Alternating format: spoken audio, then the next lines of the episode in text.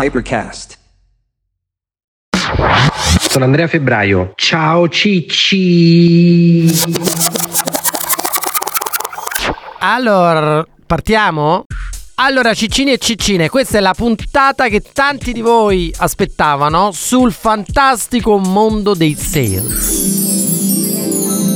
Cioè, quello che ho imparato nella mia vita, prima da sales io stesso e poi da imprenditore del settore della pubblicità online, quando si è trattato di assumere dei sales. Perché voglio fare questa puntata e voglio raccontarvi questo? Da un lato perché se voi un giorno decidete di fare i sales, cioè i venditori, oppure se decidete di fare gli imprenditori, vi troverete ad assumere dei sales, non vi dovete scandalizzare della quantità di puttana in cui vi troverete coinvolti, ma ripenserete a questa puntata e penserete: a cazzo, però Ciccino me l'aveva detto, è successo esattamente quello che diceva lui. E quindi ascoltarla vi può aiutare o a migliorare il vostro essere sales, quindi fare questo lavoro meglio, oppure per quando vi troverete ad assumerli, perché appunto sales è una figura fondamentale da prendere nelle società per poi farle esplodere. È meglio che prendi nota. Allora, io stesso sono stato un sales nelle prime esperienze, in realtà non ho mai smesso di vendere e lo continuo a fare e credo sia anche la cosa che so fare meglio, anche a detta di tante persone che hanno lavorato con me o ancora lavorano. Diciamo che probabilmente la mia skill migliore è proprio quella, ma vi voglio raccontare come ho iniziato io e tutta una serie di vicissitudini assurde, da pisciarsi dalle risate oppure da mettersi a piangere a seconda dei casi, che mi sono successe. E vorrei poi raccontarvi anche quali sono le cose giuste da fare per selezionare un sales stellare. Io questo non lo mangio perché tu vuoi mangiare questo. Allora, io ovviamente ho un mio carattere che è un po' particolare, mi piace stare con le persone, mi è sempre piaciuto vendere, eccetera eccetera. Però il mio primo lavoro, quando ero appena laureato, è stato un lavoro in una grandissima casa automotive, di cui non faccio il nome in questa puntata, per ovvi motivi non posso fare i nomi, ma è una grandissima brand dell'automotive che aveva un progetto particolare perché aveva da poco comprato un altro brand automotive giapponese. E io lavoravo per una società di consulenza vicino Roma, per la precisione a Pomezia. Tutti insieme con il nostro capitano nella giungla, che paura non avrà. E il mio lavoro era quello praticamente aiuto dello zone manager. Cioè, non so se lo sapete, ma le case d'auto vendono le auto tramite i concessionari e hanno delle persone che lavorano per la casa madre, ad esempio lavorano per la Chrysler, la Renault, quello che è. Vanno in giro, gli vengono affidate delle zone, che ne so, la Calabria, la Campania o quello che è, e queste persone, che si chiamano zone manager, hanno la responsabilità di quella zona, quindi devono visitare le concessionarie di quella zona per controllare che sia tutto a posto, che stiano facendo gli obiettivi, eccetera eccetera eccetera. Nel caso mio specifico, immaginatevi io ragazzino, mi danno la carta di credito aziendale, la macchina aziendale, il computer aziendale, il cellulare aziendale, mi affidano una zona e mi dicono: guarda, noi abbiamo comprato un altro brand giapponese di auto, abbiamo un progetto che si chiama Branded Retail, tu parteciperai a questo progetto, farai parte di quella nostra squadra, ti verrà affidata una zona e tu devi andare dalle concessionarie di quella zona e fare in modo che queste concessionarie riescano a esporre in maniera giusta la macchina giapponese che dobbiamo vendere. E per fare questo dovrai vendere ai titolari delle concessionarie le insegne, le macchine da prendere e tutta questa roba qua. Esatto, sì. Sì, no. Allora, mi viene affidata la zona e la mia zona è una zona molto facile, tra virgolette, vi lascio immaginare, che era profondo sud, cioè Sicilia, Calabria e un po' della Sardegna. Era praticamente un lavoro da camionista, cioè io partivo da Roma e passavo tutta la settimana in quelle zone andandoci in auto, quindi immaginate i chilometri che macinavo con questa cazzo di macchina aziendale. Dopo dovevi visitare queste concessionarie e convincerle e portarle a un livello cosiddetto fully operative, cioè quando la concessionaria riuscivi a portarla al livello per il quale era pronta a vendere queste macchine. Ragazzi, sembrate usciti da un horror di serie B. Vi dico solo che io questo lavoro lo odiavo. Sono un po' nervoso oggi. Era un lavoro veramente del cazzo passavi tutto il giorno da solo in macchina a fare questi viaggi lunghissimi, a visitare queste concessionarie che non gliene fotteva veramente un cazzo di vendere questa macchina giapponese, anche perché all'epoca questa macchina giapponese era disponibile solo benzina e in quel periodo tutti compravano le macchine diesel. Un minuto di silenzio. Vi dico che un giorno sono andato in una concessionaria siciliana, insistevo per vendergli questa insegna con il logo di questo brand a 35.000 euro, e mi ricordo questo manetto: bello, se non te ne vai via io tra un poco libero i cani. All'improvviso il figlio del proprietario me lo ridice un'altra volta, io lo mando a fanculo e sento la voce di questo: Cicciuzzo, libera i cani. E all'improvviso inizia così, e vedo questi due pitbull che partono e mi inseguono per mezzo piazzale della concessionaria. A quel punto ho capito che questo lavoro non era il mio, e quindi nelle cazzate fatte dai sales mi ci metto pure io. Questo è stato il mio primo lavoro da sales. E che decido di fare? Ovviamente era una capa di cazzo. Decido di fregarmene altamente e non andarci proprio più in concessionaria. Quindi mi prendo una bella camera in un albergo a Taormina sul mare, pagato dall'azienda ovviamente, e la mattina facevo colazione in questo bellissimo albergo a Taormina, poi scendevo in spiaggia perché l'albergo aveva la spiaggia privata, mi abbronzavo, leggevo il giornale, telefonavo agli amici. Quando mi chiamava il mio capo e mi diceva: allora, dottor Febbraio, come stanno le concessionarie nella sua zona? Io rispondevo sempre: fully operative, fully operative. Un giorno questo mi chiama, mi dice il capo: allora Febbraio, come vai in concessionaria lì a Catania, come sta? Io faccio finta di stare in concessionaria, dico: tutto a posto, sto lavorando, tutto ok. Questo albergo aveva un ascensore che dava direttamente praticamente fronte mare. Mi ricordo, si apre l'ascensore e vedo il mio capo dell'epoca in giacca e cravatta con l'auricolare, completamente mandido di sudore, che mi vede completamente abbronzato in costume e magliettina con le flip flop, e mi ricordo fui licenziato in tronco. You're fired! Quindi la mia carriera sales è partita con un licenziamento in tronco perché non mi andava veramente di fare un cazzo. Poi mi sono appassionato a questo lavoro, ho cambiato società, sono andato a lavorare al DJ, la mia carriera è esplosa, veramente mi sono divertito tantissimo, ma ve lo sto raccontando per introdurvi alle cagate assurde che possono succedere quando ha a che fare con i sales. Cietta disgraziato. Pochi anni dopo mi trovo a lavorare in una società internet, di questa posso fare il nome perché non c'è più, che si chiama Do You, che era una piattaforma di recensioni degli utenti. Era una società fichissima, parliamo negli anni delle .com, aveva aperto in tutta Europa ed era la copia di una società americana che si chiamava E-Opinion. Era stata creata dagli ex soci di Arthur Andersen, all'epoca in Italia miei capi, tra l'altro bravissimi e simpaticissimi, li saluto, si chiamano Paolo e Luca, erano anche due fratelli. E che cosa succede? Succede che io vado a lavorare là come sales, ma la cosa assurda che ci è successo è che c'era un ragazzo che tra l'altro non sembrava particolarmente sveglio a interagirci. Questo ragazzo era il venditore, secondo tutti, più bravo che c'era. Questa società aveva un prodotto che vendeva solo lui, che non era un prodotto pubblicitario, si chiamava Click to Fit, ed era un prodotto all'epoca all'avanguardia che permetteva di avere le recensioni degli utenti sui siti dei clienti. Che ne so, tu sei la Nikon, ti potevi comprare questa soluzione e a quel punto sul sito della Nikon ti apparivano le recensioni degli utenti sui prodotti della Nikon. Adesso sembra una cosa ovvia, ma all'epoca era fantascienza. Immaginate convincere i clienti e dire: guarda, sì, ti compri questo servizio e sul tuo sito appariranno le recensioni sui tuoi prodotti, anche recensioni che dicono che i tuoi prodotti fanno cagare. Inquietante interrogativo. L'unico che lo vendeva era questo ragazzo, e questo ragazzo vendeva milioni e milioni di euro di questa roba. Era l'eroe, il sales più forte che c'era. Tanto forte che all'epoca, poiché questa società era in tutta Europa, lo mandavano in giro per tutti gli uffici europei, perché nessuno riusciva a vendere questa soluzione, a dire: cazzo, imparati da lui quanto è bravo. Bene, un giorno stavamo per fare un fundraising e raccogliere tantissimi soldi da un fondo che si chiama 3i. A un certo punto quella dell'amministrazione chiama il capo della società e capisco che c'è qualcosa che non va. In pratica, che cazzo era successo?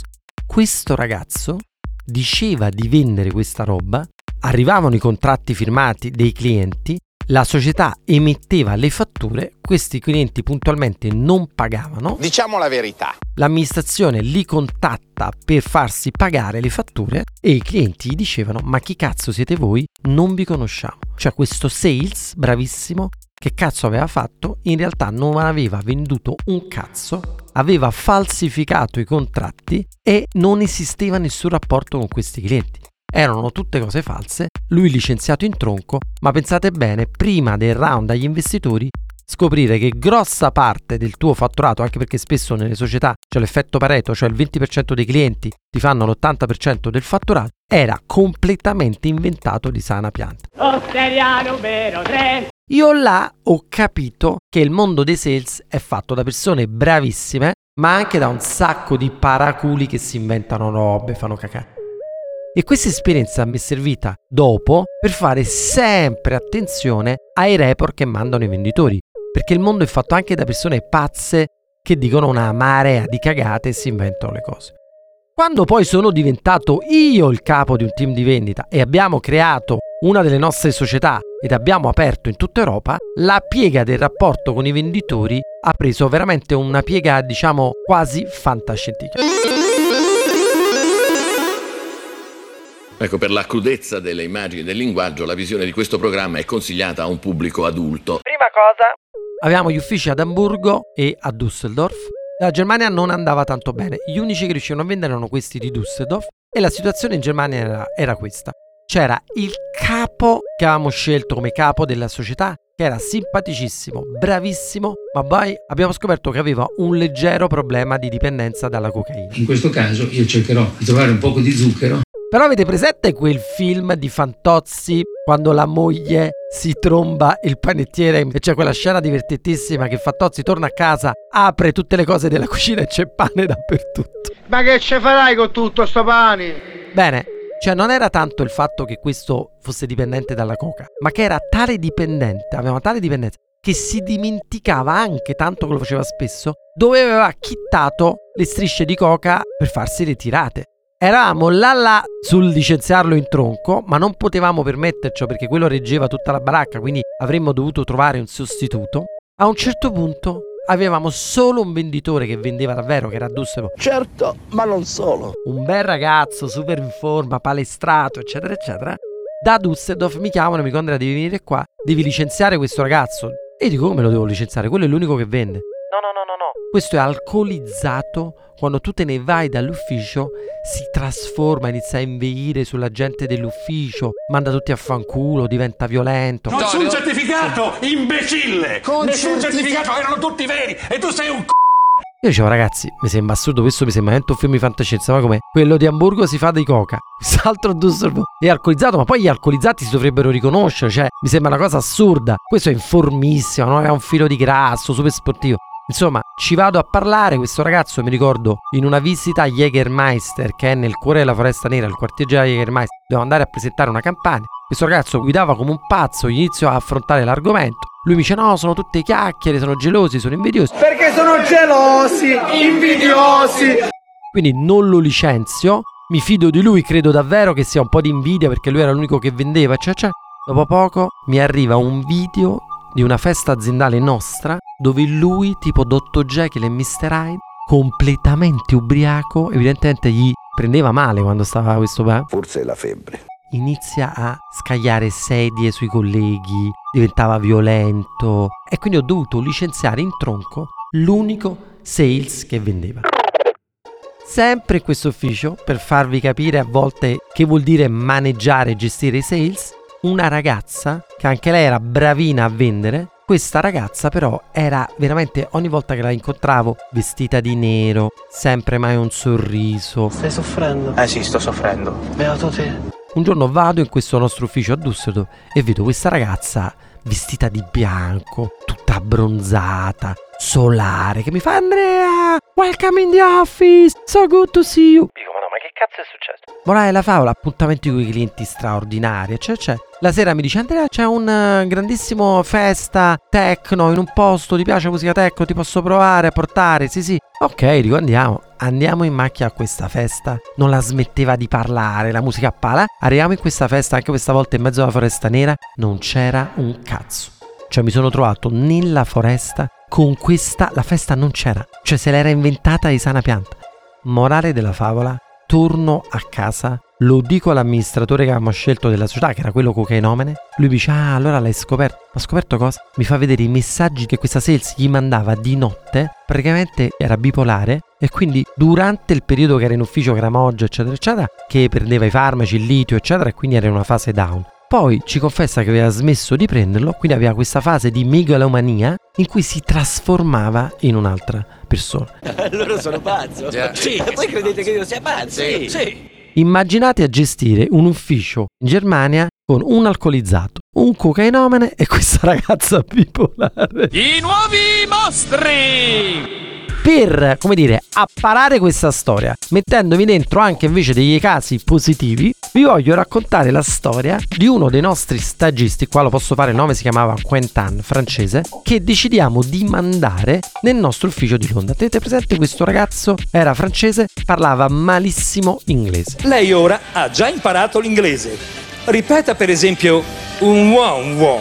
Lo mandiamo, noi abbiamo Salesforce, che è questo tool per vedere il fatturato, i contatti, gli appuntamenti, eccetera. Questo ragazzo va là, dopo 2 settimane controllo come stava andando e vedo 200.000 euro di fatturato. E dico, vabbè, sarà un errore. Sai, ha iniziato da poco, questo avrà aggiunto uno 0 al report, magari sarà 20.000 euro.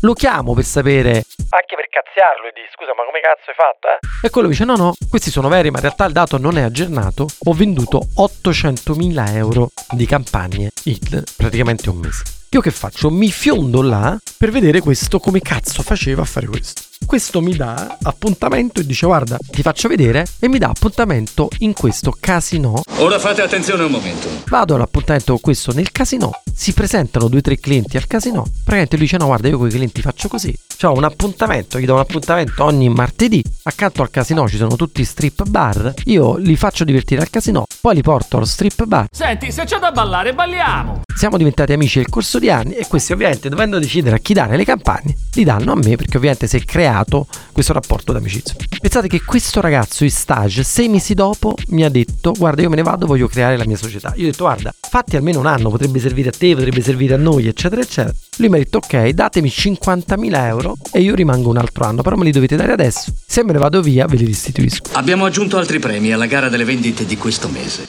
Ovviamente era impossibile, io ho detto, allora facciamo un retainer bonus, io te li do alla scadenza di un anno. Questo ragazzo dopo esattamente un anno mi chiama, si fa pagare il bonus di 50.000 euro, se ne va. Se non vi sta bene, andatevene. Crea una sua società, sempre di pubblicità online, vi ricordo che come esperienza aveva solo quella dello stagista da noi. Dopo 3 anni l'ha venduta a 35 milioni di euro, credo sia stato in assoluto uno dei sales più bravi che abbia mai incontrato sulla mia strada. Altri sales bravissimi, però li abbiamo avuti anche in Italia. Uno bravissimo, leggendario, Gaetano H. Nino, entra in stage, doveva seguire un cliente del settore del poker online. Questo ragazzo invece di fare il sales faceva, diciamo, una sorta di campaign manager, quindi doveva gestire semplicemente le campagne. Lo vedo che ogni giorno sta lì a giocare a poker online in ufficio. Vado per licenziarlo. $6.000 mi costi. Mi viene detto, no ma questo è bravo, dagli un'altra possibilità, eccetera eccetera. A un certo punto lo sento parlare al telefono con uno dei nostri migliori clienti dell'epoca. Tenete presente che lui non era un sales, doveva fare tutt'altro, e lo sento che parla di 100-200.000 euro, un cliente del settore sportivo. E io dico, ma che cazzo stai facendo? Ma com'è che parli 100-200.000 euro con questo? Eh no, quello è del mio paese, poi sai, abbiamo tante cose in comune, siamo diventati amici. Dico, guarda Nino, tu come campaign manager fai veramente cagare, ma come sales ti passo subito a sales. Questo Nino è stato uno dei migliori sales che abbiamo mai avuto. Quando si è trattato di aprire l'ufficio a Londra, lo abbiamo mandato e si è fatto, credo, 7-8 anni a Londra a lavorare, diventando poi il capo del nostro team sales internazionale. è ritornato in Italia, adesso lavora per una società fantastica. Un punto esclamativo dove lo metterebbe? Questo per dirvi quindi cosa? Per dirvi che quando avete a che fare con i sales dovete fare molta attenzione, perché sono ruoli in cui possono succedere dei bordelli che la metà basta. Ma come si fa? Quali sono quindi i segreti che ho imparato per assumere un sales? Allora, esistono due modi per assumere il sales. Secondo me il modo migliore è prendere delle risorse junior anche in stage finché non trovate il ragazzo che ha la stoffa e che potete formare per far diventare sales. Io sinceramente i sales più forti che abbia mai assunto sono tutte persone formate in house, studenti dei miei master che ho avuto modo di conoscere insegnando nei master, e questa è una cosa che dovete assolutamente fare, cioè quella di insegnare, è un modo bellissimo. È vero! Per avere a che fare con le persone e non valutarle sulla base di una chiacchierata di 30 minuti o un CV, ma passandoci del tempo, delle ore, delle giornate insegnandoci. Quelli presi così, che avevano la stoffa, sia ragazzi che ragazze, abbiamo anche tantissime ragazze prese così, e formati, sono i sales migliori. Perché come dice un principio zen, nella mente del principiante tutto è possibile. Cioè questi non hanno il cervello pieno di merda che la dovete poi levare per addestrarle le cose che volete voi. Partono da zero, quindi è più facile inserirgli un modus operandi, una tecnica di vendita, eccetera, eccetera. Alla fine di questo episodio di Ciao Cicci vi voglio mettere link di tutti i libri fondamentali o da leggere o da far leggere ai vostri venditori. Dateci fiducia.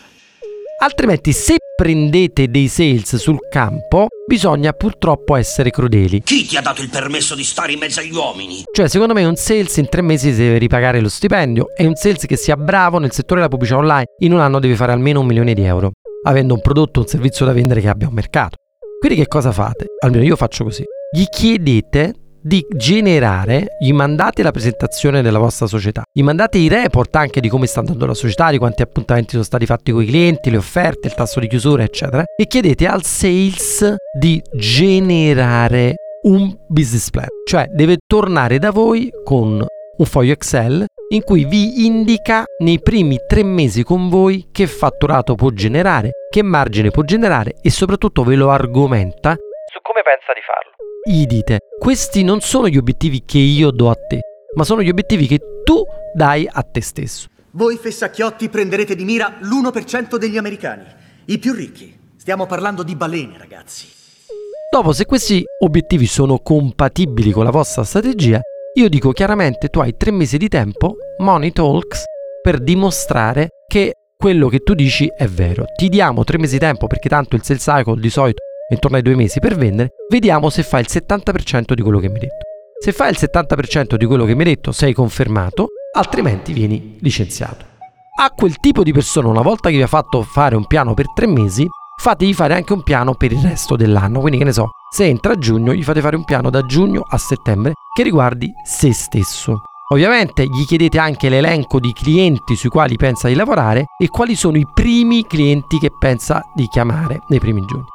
Dopodiché cercate di partecipare a tutti gli appuntamenti con lui, fossero in video call o fossero dal vivo, per poter vedere se lui presenta la società come la potreste presentare voi, no? E cercate di correggerlo. Dategli anche un cheat sheet, cioè un documento con tutte le risposte alle potenziali obiezioni che gli possono fare i clienti, e lo testate sul campo. Il motivo è semplice. Sulla retribuzione, abbiamo fatto anche la puntata su questo, if you pay peanuts you get monkeys, delle cifre più alte rispetto a quello del mercato, anche di un 10-20%. Quindi io pago un 10-20% di stipendio in più fisso rispetto a quello che lui percepiva, più un bonus. Il bonus è preferibile pagarlo mensilmente.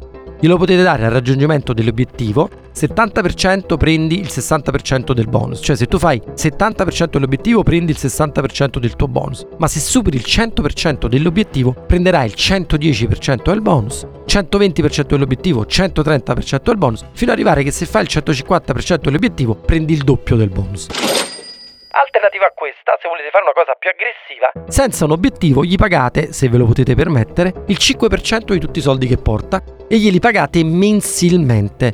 Questa è un'altra cosa per ingolosire i sales e portare dei sales che sono cacciatori. Tenete presente che esistono 2 tipi di sales: il sales hunter, cioè quello forte nel new business, aprire nuovi contatti, eccetera; il sales farmer, che invece munge una vacca, cioè che gli dovete dare voi un cliente e lui fa in modo che questo cliente spenda più possibile. Perché c'è solo una cosa che conta in questa vita: farli firmare sulla linea tratteggiata. Voglio chiudere e salutarvi, Ciccini, con la domanda della puntata, e vi scrivo perché in questo momento non avrei proprio idea di che cazzo farvi vincere. La domanda è: come si chiama il personaggio che fa Alec Baldwin nel film Americani? E quindi vi tocca anche vedervi il film, vedetelo che è bellissimo. Chi primo mi risponde vince un premio, ma non so che cazzo sia. Ciao Cicci! Ciao Cicci!